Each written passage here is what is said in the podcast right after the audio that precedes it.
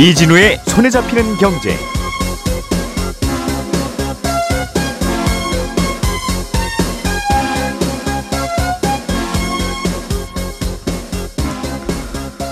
안녕하십니까, 이진우입니다.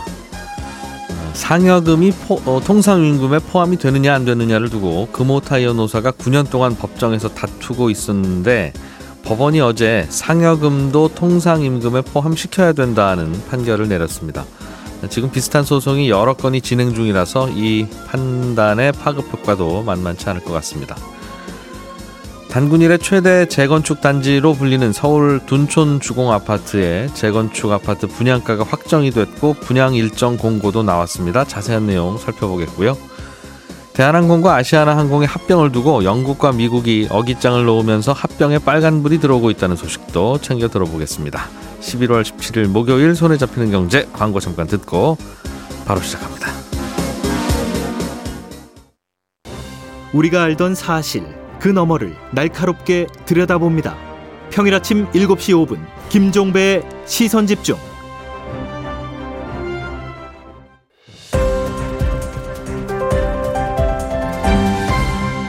이진우의 손에 잡히는 경제.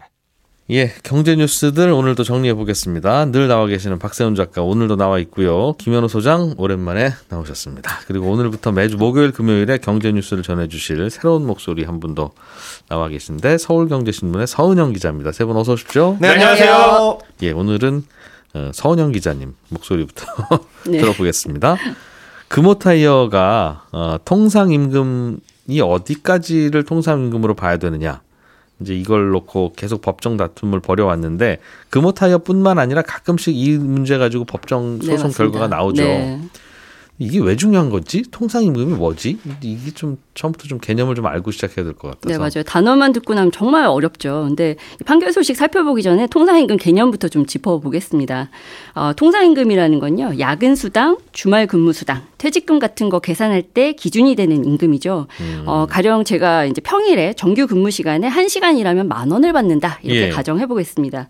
그러면 야근하거나 주말에 일을 하면요, 우리 회사가 저한테 최소 만 오천 원을 줘야 됩니다. 시간당? 네. 예. 우리나라 근로기준법에서는 회사가 야근시키고 주말에도 일시킬 거면 평소에 주는 통상임금의 일점오 배 이상 줘라. 음. 심지어 일정 시간 이상 시켰으면 두 배 이상 줘라. 이렇게 정해뒀거든요. 음. 근데 문제는 그럼 나의 통상임금은 얼마냐. 네. 이걸 계산하는 게 회사의 계산법과 근로자의 계산법이 주장이 다를 수 있다는 거죠. 네, 맞아요. 그러니까 이게 차라리 어떠 어떠 어떠 항목은 통상임금이고 이거는 아니야, 이렇게 딱 정해줬으면 좋겠는데, 예. 우리나라 기업들이 직원들한테 돈을 주는 방식이 굉장히 복잡합니다. 그러니까 임금 구조 자체가 굉장히 복잡한데요. 제 월급 명세서만 봐도요, 기본급에 상여에 교통수당, 식비, 직무수당, 직책수당 이런 게 다 따로 적혀 있습니다. 예. 어, 이렇게 복잡한 구조가 된 이유 중 하나는 어, 예전에는 기본급은 통상임금이다, 그래서 이 기본급을 기준으로 각종 수당과 퇴직금 주자, 이게 관행이었거든요. 음. 어, 노사가 이렇게 합의하는 경우도 많았고요. 네. 어, 그래서 임금 협상할 때도 기본급은 놔두고 상여금이나 복리후생비 올려줄게, 그러니까 기본급은 올리지 말고 이런 것만 조정하자, 이렇게 협상이 타결되는 경우도 흔했습니다. 기본급을 네. 자꾸 안 올려주고 이런저런 수당을 그, 붙이려는 이유는 그렇죠. 야근 네. 수당, 주말 수당 줄 때는 기본급의 그렇죠. 일점오 배만 주면 되니까 네. 기본급은 가능하면 꾹꾹 눌러놓고 그렇죠. 그렇다고 월급을 낮게 주면 뭐라고 하니까 다른 네. 수당을 붙여서. 맞습니다. 음. 어, 그런데 이천십삼 년에 통상임금의 기준이 업그레이드 됩니다.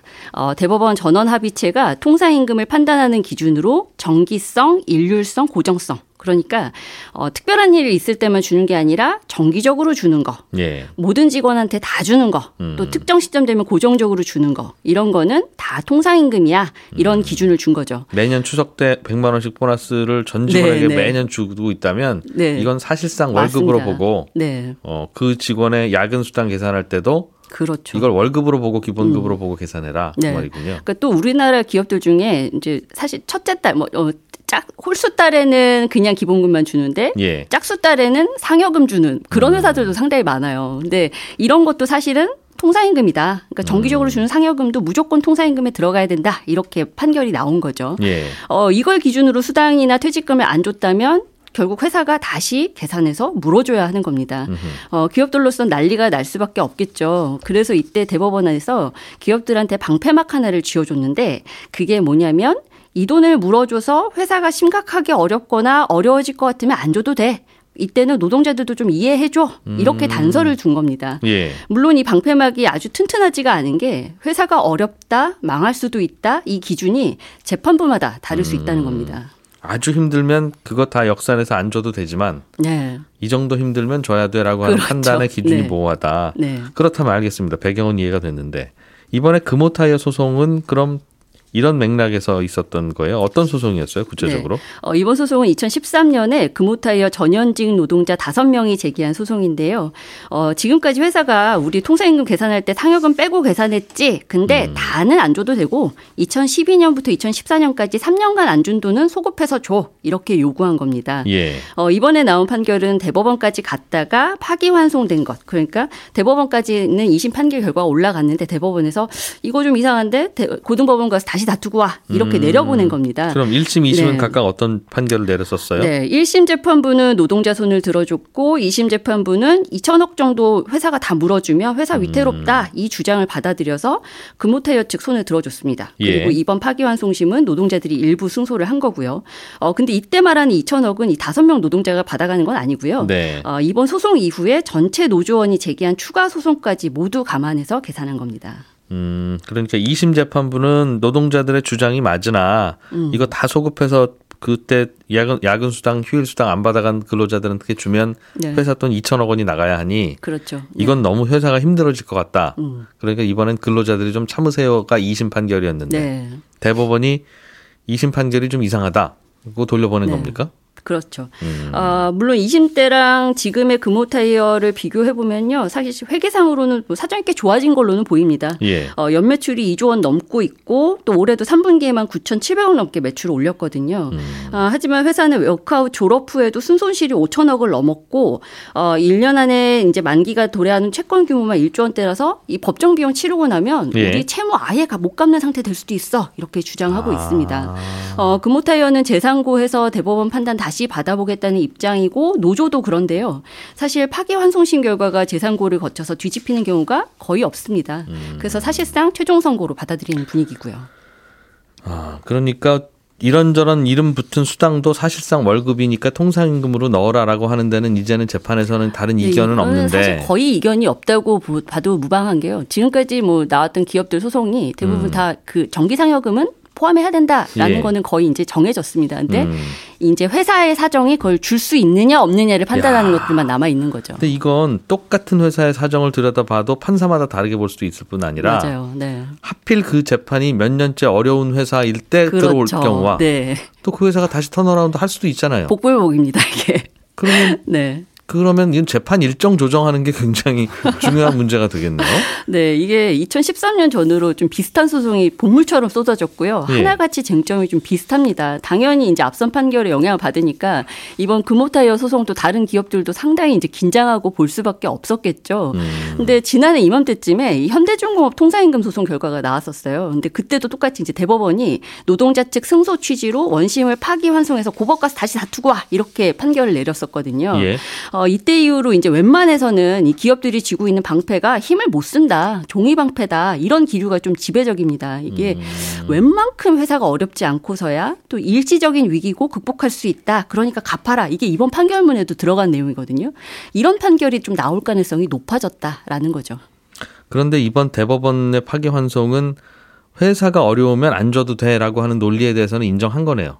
아, 그렇죠. 그, 아니, 그러니까 음. 그거는 사실 민법에 정해져 있는 신의칙 원칙이라고 해서 음. 그거는 사실 이제 불변의 원칙입니다. 아, 근데 아주 어려우면 그렇죠. 어쩔 수 없다는 네, 건. 근데 아주 어려운 기준을 뭘로 볼 것이냐. 아. 이거에서 사실 이제 재판부마다 의견이 갈리는 거죠. 그럼 이심 재판부도 어, 아주 어려우면 안 줄 수도 있는 건데 네. 이 회사는 아주 어렵다라고 판단을 한 거고 네. 대법원은 이 정도 가지고 뭘 엄살이냐라고 네, 판단한 거고. 극복 가능하다라고 음. 얘기했습니다. 기업들은 그럼 판사님이 와서 극복해 보세요 하겠네요. 네. 이거 참. 어허. 음, 어떤 분위기인지 알겠습니다. 네. 예. 고민이네요. 처음부터 이렇게 안 그랬어야 되는 건데. 음. 박 작가님, 네. 대한항공하고 아시아나항공하고 합치려고 하고 있는데 네. 합병을 하려고 하고 있는데 생각보다 잘 안 되는 법입니다. 그렇습니다. 지금 두 사람이 결혼을 하려고 하는데 양가 부모님은 오케이를 했지만 외국에 있는 친척들이 아주 강하게 반대를 하고 있는 그런 상황이랄까요. 예, 비슷한 장사라는 기업이 합칠 때는 그 나라 정부의 허가도 받아야 하는데 음. 외국 정부 허가도 받아야 됩니다. 왜 그런지는 조금 이따 설명드리겠고요. 예. 지금 대한항공하고 아시아나가 합치는 걸 두고 영국하고 미국에서 오케이 사인을 안 해주고 있거든요. 음. 엊그제 영국에서 우리는 두 기업의 합병을 지금 당장 오케이 하기도 뭐하고 그렇다고 딱히 반대를 하는 건 또 아니고 음. 라면서 심사를 유예한다고 했고요. 미국도 어제 글쎄요 심사를 조금 더 해봐야겠는데요 에헴 하면서 심사를 연기했습니다. 음. 대한항공의 원래 계획은 어제 미국에서 오케이 사인 받고 이제 유럽연합에 오케이 사인 받으러 달려가는 거였는데 미국에서 심사가 길어지면 올해 안에 오케이 사인 떨어지긴 힘들 것 같고요. 음. 만에 하나 미국이 반대라도 해버리면 합병은 사실상 힘들어집니다. 음. 대한항공하고 아시아나항공이 합치면 우리나라 공정위가 야 이러면 너무 독점되지 네. 하는 거는 이해는 돼요. 되죠. 그런데 왜 외국 정부들이 뭐라 하는 겁니까? 그 나라에 날아다니는 비행기는 많을 텐데. 자본주의 시장 경제에서 가장 취약시하는 게 독점이잖아요. 예. 그래서 기업이 합칠 때 독점 기업이 되는 거 아니냐라며 정부가 심사를 하는 거. 요까지 이해가 되셨죠? 예. 법에 그렇게 적혀 있습니다. 음. 어, 근데 이런 규정을 우리나라만 가지고 있는 게 아니라요. 네. 다른 대부분의 나라들도 그런 규정을 두고 있어요. 음. 독점을 하면 안 된다. 합쳐서 그렇겠, 독점이 되면 안 돼. 그렇겠죠. 예. 근데 그 규정이 자국 기업들한테만 적용이 되는 게 아니라 음. 자기네 나라에서 장사하는 외국 기업들한테도 적용이 되게끔 돼 있습니다. 음, 그럼 그럴 수 있을 것 같습니다. 왜냐하면 너희 나라 기업들이 우리나라에서 물건을 팔고 있고 음. 그 물건을 우리나라 국민들이 사고 있기 때문에 네. 혹은 그 기업과 경쟁하는 우리나라 기업이 있기 때문에 음. 너희가 혹시 독점 기업이 되면 우리나라 기업들한테도 영향을 미칠 수가 있고 우리나라 소비자들한테도 영향을 미칠 수 있으니 예. 합칠 때는 우리 허가를 음. 받아라. 이렇게 규정이 돼 있어요. 맥도날드랑 버거킹이랑 합치면 우리 골치 아프죠. 그렇습니다. 예, 이해됩니다. 그러니까 마찬가지로 그래서 예. 우리나라에서 장사하는 외국 기업들도 합병하려면 네. 우리나라에 와서 심사 요청하고 오케이 사인 받아야 되는 겁니다. 음흠.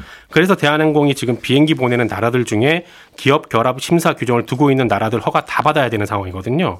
아, 영국이지만 그 나라에서 한국 가려면 비행기가 대한항공 아니면 아시아나다? 그렇습니다. 아니면 음. 영국에서 우리나라로 뭐 보내는 비행기가 있는데 텐데. 너희가 독점이 돼버리면 우리나라 비행사가 좀 영향을 받지 않겠니? 음. 라는 거죠. 그래서? 네. 예. 그러면 전 세계 모든 나라를 다 백오십 개국을 다 받으러 다녀야 돼요? 뭐 꼭 그런 건 아니고 기업 예. 결합 심사 규정들 중에 뭐 필수로 받아야 되는 나라들이 있고 음. 임의로 신고해야 되는 나라들도 있고. 저 나라가 어깃장 놓으면 우리 피곤하다 하는 나라들은 예. 받으러 다녀야 된다는 거죠? 그렇습니다. 그래서 지금 한 열네 개 국가에서 심사를 받아야 되는데 예. 아홉 개 국가 정도는 통과가 됐고요. 음. 영국, 미국, 유럽연합, 그리고 중국, 일본 음. 큰 산들이 남아있는 상황인데 영국이 지금 반대하는 이유는요. 미국하고 반대하는 이유는 이런 겁니다. 대한항공하고 아시아나하고 서로 경쟁을 해야 네. 영국이나 미국에서 한국으로 가는 영국이나 미국인이 비행기 티켓을 좀 더 싸게 끊을 수 있을 것이고 예. 기내 서비스도 좀 더 잘 받을 거 아니냐. 예. 그런데 너희 둘이 합치게 되면 그런 경쟁은 없을 거고 음. 그럼 비행기 가격이 올라가고 서비스도 나빠질 테니 네. 우리 영국 국민들이 미국 국민들이 한국 갈 때 부당한 서비스를 받을 수도 있다. 옳은 얘기로 들리는데요. 라는 명분입니다. 어. 그래서 이런 우려를 해소할 방안을 좀 더 명확하게 적어서 내시오라고 숙제를 아. 내줬는데 예. 이런 우려에 대해서 대한항공이 지금 어떻게 대응을 할지는 음. 발표지지 않았고 지켜봐야 할 문제입니다. 뭐 향후 오 년간 안 올리겠습니다부터 등등 뭐 그런 거 하겠죠. 여러 가지 가지고 가야 됩니다. 음. 알겠습니다. 그럼 만약에 네. 만약 그래서 우리는 아무래도 안 되는 것 같습니다. 네. 특정 그 국가에서 네. 우리는 허락 못 합니다라고 예. 하면 어떻게 되는 겁니까? 그 나라로는 비행기 못 띄워요? 아니면 기업 합병을 예. 하려면 할 수는 있어요. 음. 극단적으로 그냥 그 나라에 비행기 안 보내고 그 나라 국민들도 우리나라에 비행기 타고 안 오면 됩니다. 근데 이게 말이 아, 그렇지. 실제로는 그렇게 안 되잖아요. 그 나라로 비행기를 보내려면 그 나라 공정위가 도장 찍어줘야 된다. 그렇습니다. 쉽게 얘기하면 그렇습니다. 그러니까 영국이랑 미국에 음. 비행기 안 보내는 거는 대한항공 입장에서는 상상도 안 되는 거잖아요. 예, 예, 예. 그래서 이런 나라들이 반대를 하면 사실상 무산이 되는 경우가 많습니다. 예를 들어 예전에 스페인 이베리아 항공이 에어 유로파랑 합병을 하려고 했었거든요. 네. 근데 그때 당시에 유럽연합이 아니 니네 이렇게 합치게 되면 독점 항공사가 탄생하는 거니까 이거는 유럽연합 아. 다른 나라들한테 영향이 많이 미쳐 하면서 반대를 했거든요. 합병이 안 됐습니다. 아, 스페인의 두 항공사 합병할 때 네. 다른 유럽 국가들이 반대해서 그렇습니다. 음, 그래서 이, 이 회사들은 별게 다 간섭이라고 하, 했겠군요. 그럴 수도 있죠. 예. 그러다 보니 미국에서도 어, 잘 모르겠는데 너희들이 합치게 되면 우리가 좀 피해가 있을 것 같아 라면서 음. 오케이를 안 하면 합병은 네. 사실상 안 되는 거고요.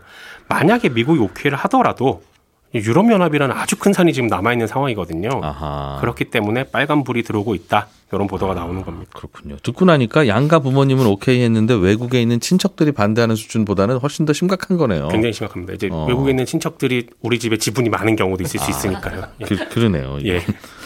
알겠습니다. 음, 결국은 무산될 수도 있겠군요. 그러니까 그럴 가능성이 좀 높아진 상황이긴 합니다. 알겠습니다. 자, 김현우 소장님. 네. 왜 우리가 자꾸 이 아파트에 관심이 많이 가는지는 모르겠는데 둔촌 주공 재건축 아무래도 서울에서 가장 공급 규모가 크다 보니까 네. 서울에 막혀있는 뭐 공급을 푼다든가 이런 음. 의미들도 있고요. 다들 내가 집을 안 사는 이유는 이 아파트 분양받을 가능성이 좀 있기 때문이야. 거의 도시급이니까. 아, 라고 생각하시는 분들이 워낙 많으니 네. 이게 관심사다 이거죠. 그렇습니다. 음, 분양가와 분양 일정이 좀 나왔나 보네요. 네. 정식 명칭은 올림픽파크 포레온입니다. 여기 이제 강동구청에서 제시한 분양가가 삼점삼 제곱미터당 삼천팔백이십구만 원. 예. 조합에서 제출한 분양가보다 한 삼백만 원 정도 낮은 가격이긴 한데 아마 조합이 별다른 이의 없이 이걸 수용할 것이다 이렇게 보고 있어요. 그러니까 최근 금리 많이 오르고 그러다 보니까 돈을 빌리기도 힘든데 음. 예, 이번에 얼마 전에 그 사업비 대출 만기가 돌아온 칠천억 원 이것도 겨우 막았거든요. 예. 근데 지금 그 금리가 십일 퍼센트가 넘습니다. 음. 시간을 끌어봐야 그런 비용들도 많이 나가고 차라리 시간 끌어가지고 어, 확정적으로 분양가를 올릴 수 없다면 여기서 어, 마무리를 짓자 음. 이렇게 생각을 할 것 같아서 어, 이걸로 확정이 될 것이다 이렇게 보고 있고요. 강동구청이 제시하는 이유는 이게 분양가 상한제 적용 지역이라 그렇습니다. 그렇습니다. 음. 아, 이 분양 일정이 지금 대략적으로 나왔는데 이번 달 이십오일에 예. 입주자 모집 공고가 나오고 다음 달 오일하고 육일에 일 순위 청약 접수를 진행을 할 계획입니다. 음. 그리고 입주는 내후년 일월 이렇게 보고 있습니다. 음. 입주는 상당히 빠르네요. 아무래도 그동안, 그동안 짓고 있었으니까. 네. 음. 어떤 분들이 청약을 넣어볼 수 있는 거냐 어, 궁금할 네. 텐데. 일단 대출 같은 경우에는 십이억 이하인 경우까지 가능한 것으로 바뀌었죠. 그런데 예. 이 면적에 따라서 나뉩니다. 근데 팔십사 제곱미터 같은 경우에는 지금 십삼억 원 이상 나오기 때문에 여긴 대출이 불가능하고. 중도금 대출이요? 네. 중도금 예. 대출이 불가능합니다. 그리고 오십구 제곱미터 같은 경우에는 구억 원 후반대로 보이거든요. 여기 밑으로 나오는 이 네 가지 면적에서는 대출이 가능합니다. 음. 대출이 가능할 경우에는 개인별로 뭐 계약금, 잔금 마련 가능한지 판단해가지고 들어가시면 될 텐데 아, 청약 기준이 중요하죠. 청약 기준은 일단 일 순위 요건은 모든 건 이제 공고일 기준으로 판단하셔야 됩니다. 예. 이십오일 기준인 거죠. 거주지는 서울하고 인천, 경기도. 그러니까 수도권에 거주하시면 되고 음. 어, 가입한 지 이 년 이상 된 청약 통장이 있어야 됩니다. 주택 청약 종합저축 말고도 예전에 청약 부금 아니면 뭐 청약 예금 통장도 가능하고요. 음. 어, 반드시 세대주여야 되고 그다음에 그 세대원 안에 예, 최근 오 년 이내에 다른 주택에 당첨된 사실이 없어야 됩니다. 당첨된 사실이 없었다는 건 청약을 그냥... 그냥 집을 샀던 이력이 있으면 그건 괜찮습니까? 그거는 예, 가점제에서 좀 밀리겠지만 그건 상관없고 예. 어딘가에 청약을 신청을 했는데 당첨됐다. 음. 그게 오 년 이내에 이력이 있으면 그분은 안 됩니다. 현재도 무주택이어야 되고. 어, 청약 일 순위 기준에서는 일 주택까지도 가능한데요. 예. 그런 분들이 일 순위라고 해서 넣어도 이 경쟁이 생길 거죠. 그 경쟁자에서 당첨자를 선정할 때 가점제를 보거든요. 음. 일반 아, 공급 이번, 같은 경우는. 이번에는 자녀가 얼마나 많으냐, 무주택 기간이 얼마나 기냐 그렇죠. 등등을 벌써 점수로 따진다는 거죠. 점수로 따지는데 이제 무주택 기간에서 영 점이 되겠죠. 이게 음. 최대 삼십 점까지 나오는데. 그래서는 당첨 안 된다. 그렇죠. 이거는 추첨으로 운 좋아서 되는 케이스는 이번에는 없습니까? 어, 이게 일반 공급에서는 없습니다. 투기과열 지구이기 때문에 백 퍼센트 팔십오 제곱미터 이하에서는 다 가점제고 음. 특별 공급이라는 게 있죠. 뭐 예. 신혼부부 특별 공급, 생애 최초 특별 공급 이런 특별 공급들이 있는데 음. 생애 최초 특별 공급은 무작위 선정입니다. 당첨자를 선정하는 방식이. 예. 그런데 특별 공급이 있을 것이냐가 문제예요. 이게 구억 원이 넘어가게 되면 특별 공급 자체가 없거든요. 아, 분양가 구억 원이 넘는 건 그렇죠. 다 가점제로 해야지 중간에 운 좋은 사람 당첨되는 그런 특별 공급은 안 돼요? 없습니다. 그런데 아. 그게 구억 원 넘는 걸 뭘 기준으로 따지냐. 단지 기준이 아니라 면적별로 따집니다. 그러니까 예. 해당 면적에서 단 한 호수라도 구억 원 넘는 게 나오면 음. 그 전체 면적이 특별 공급이 없는 거죠.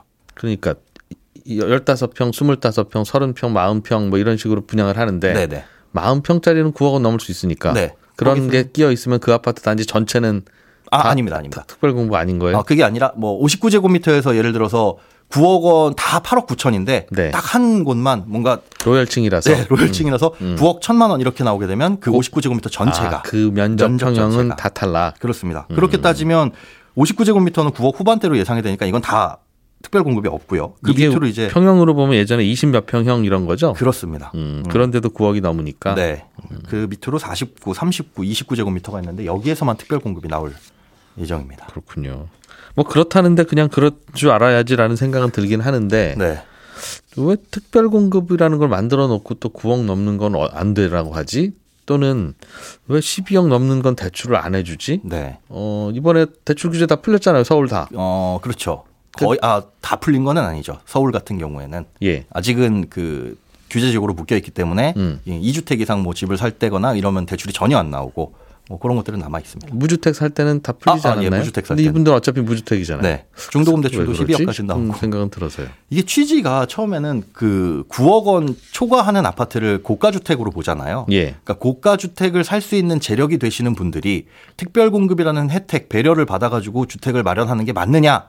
음. 그건 아니다라고 판단해서 특별 공급을 음, 우리 사회 어려운 분들 뭐 뭐 신혼부부라든가 그렇죠. 뭐 그런 부분들 배려하는 건데 네. 음. 특별공급이란 제도 자체가 그런 사회적 정책적 배려가 필요한 분들한테 줘야 되는데 고가 주택을 살 수 있는 능력이 되는 구억 원 넘는 주택을 사는 능력이 음. 되시는 분들은 예. 그런 배려가 주어지는 게 맞지 않다라고 판단해서 이천십팔년 오월에 바뀐 거거든요. 예. 근데 그게 그대로 있다 보니까 음. 이번에는 특별공급이 여기에서는 없을 수가 있습니다. 그건 언제 정해집니까? 있는지 없는지는? 아, 이건 지금 그 주택 공급에 관련한 시행 규칙이 아, 결정된 거예요. 이미 아예? 여기 나와 있습니다. 아, 이걸 바꾸지 않으면은 그대로 특별 공급은 없는 상태로 어, 진행이 될 수 있습니다. 그렇군요. 예. 예, 여성시대 들으시고 나서 열한시 오분에 저는 다시 찾아와서 또 한번 인사드릴게요. 이진우였습니다. 고맙습니다.